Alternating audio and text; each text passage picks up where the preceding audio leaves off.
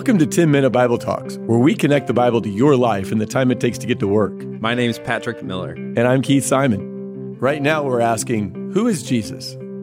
On a Sunday morning in September 1963, white supremacists detonated a bomb outside of 16th Street Baptist Church in Birmingham, Alabama. The blast went through a stained glass window, taking out the face of Jesus. The face of Jesus in that stained glass window of a predominantly African American church was of a white Jesus. I'll link to the image in the show notes. But what's remarkable is how much of Jesus remains while his face is gone. Over 4,000 miles away in the country of Wales, on the other side of the Atlantic Ocean, an artist named John Petts, who is known for his work with stained glass, heard about the bombing and offered his services. What's interesting is that the gift received from Wales, the stained glass window that replaced the one that had been bombed, was of a black Jesus hanging on a cross. What do you think Jesus looked like? The physical appearance of Jesus has been argued about for centuries, argued about in almost every country. Where did you get your image of Jesus? When you pray, do you pray to a Jesus that looks like you? I remember where I got my picture of Jesus. It wasn't from the movies or a television show, it was from a picture book. My family had bought me this book of Bible stories, and I remember this specific picture of Jesus.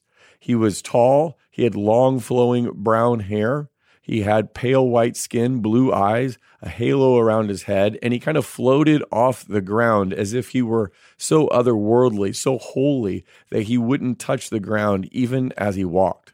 I have to admit that I had something similar to that image in my head of Jesus for a long time, an embarrassingly long time. I think a lot of us have an image of Jesus, of what he looked like, that is probably false. It's probably built on an image that we saw in a painting or on a movie or a billboard or maybe in a church story Bible lesson, but it probably doesn't look like the real Jesus. In 1940, a graphic artist from Chicago named Warner Sallman produced a picture of Jesus called The Head of Christ.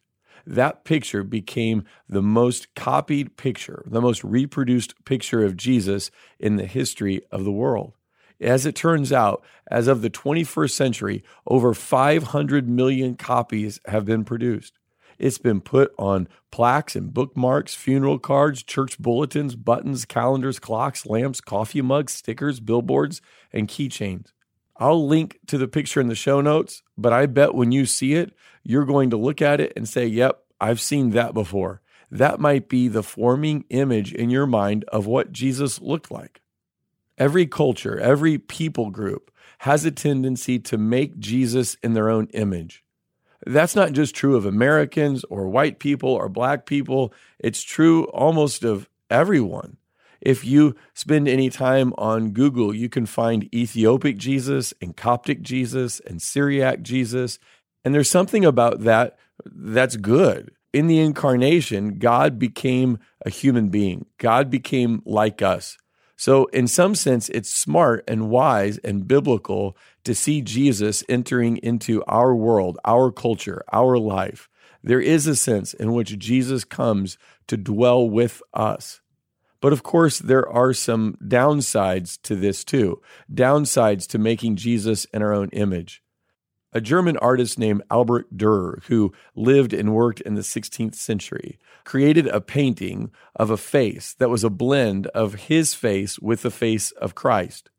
And I think his point was that we all have a tendency to make Jesus into our image. We all have this tendency to create a Jesus that furthers our ambitions, that makes us feel comfortable, that doesn't challenge our sacred cows. A problem develops when we think that the image of Jesus that we have in our mind was what he was really like. For example, in December 11th, 2013, Megyn Kelly, who was at that time a Fox News anchor, said on air that it was a fact that Jesus and Santa Claus were both white. Really? Jesus was white?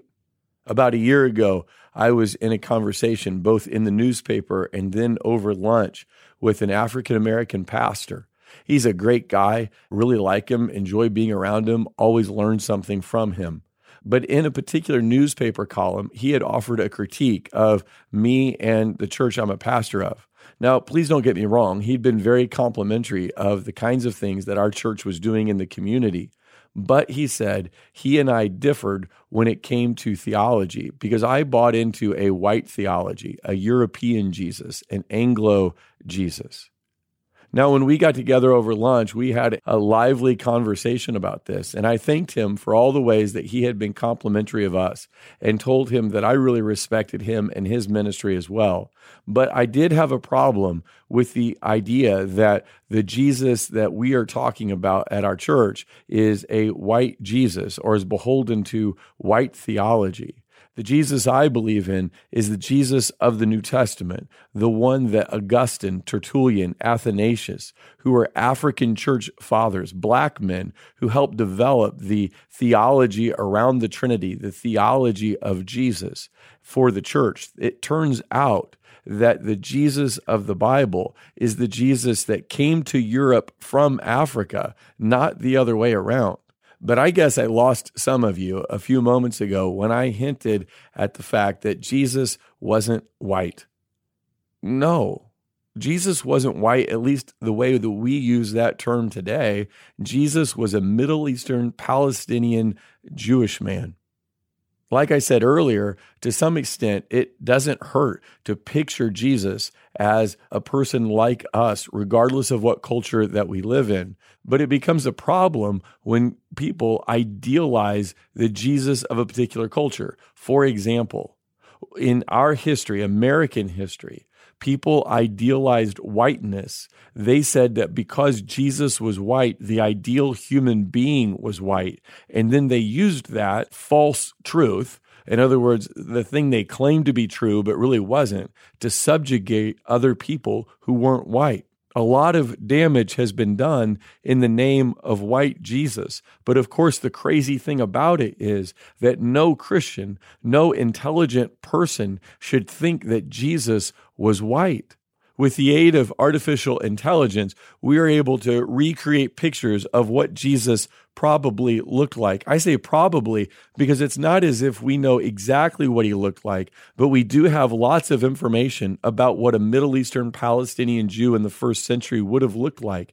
And Jesus would have resembled those men. If that's not the image of Jesus that comes to your mind when you think of him, then you have maybe an overactive imagination. Jesus was a real person who lived in a real culture, who was born in the first century. He was a Jew. He grew up speaking Aramaic. He grew up in the northern region of Israel called Galilee. He was born around 6 BC under the Roman Emperor Caesar Augustus and under King Herod, the regional king. He died about 36 years later in 30 ish AD under the authority of a Roman governor named Pontius Pilate. He was crucified because it was claimed that Jesus was leading an insurrection against Rome.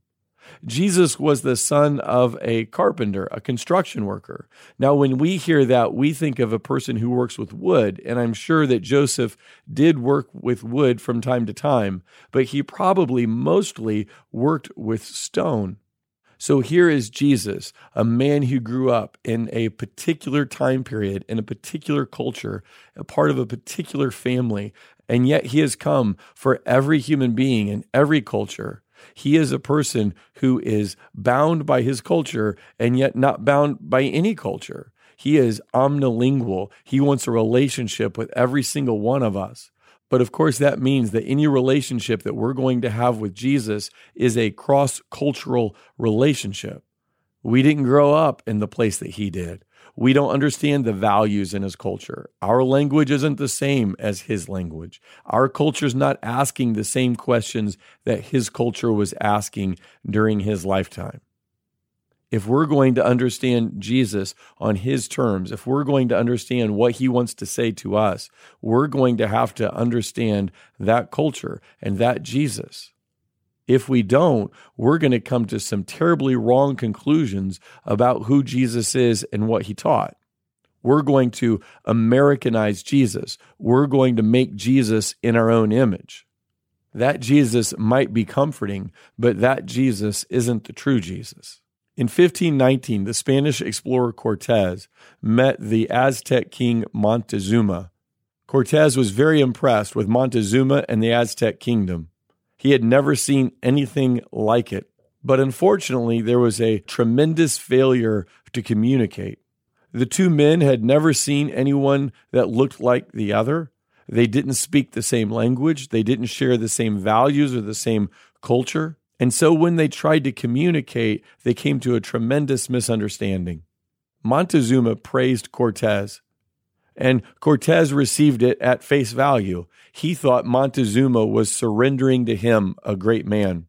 But in the Aztec culture and in the language that Montezuma spoke, to praise someone like Cortez was to praise yourself. In other words, Montezuma was saying, Cortez, you are a great man, but guess what? I'm even greater. But that part was lost in the translation. It led to a war, and the Aztec civilization was wiped out. All because two people from two different cultures didn't understand one another. That kind of misunderstanding can happen between us and Jesus if we won't slow down, if we won't try to understand the Jesus of the first century, the Jesus presented to us in the Gospels. That Jesus wants to get to know us. That Jesus wants a relationship with us. But we're going to have to do a little bit of work to understand who Jesus really is, what his mission is, and what he calls us to believe and do. Thanks for listening. If you've enjoyed this content, please subscribe and give us a rating. That helps others find this podcast more easily. Also, ask yourself who you could share this podcast with. Texting an episode to a friend or family member is a great way to help them grow spiritually. If you want to go deeper, check out our show notes for book recommendations.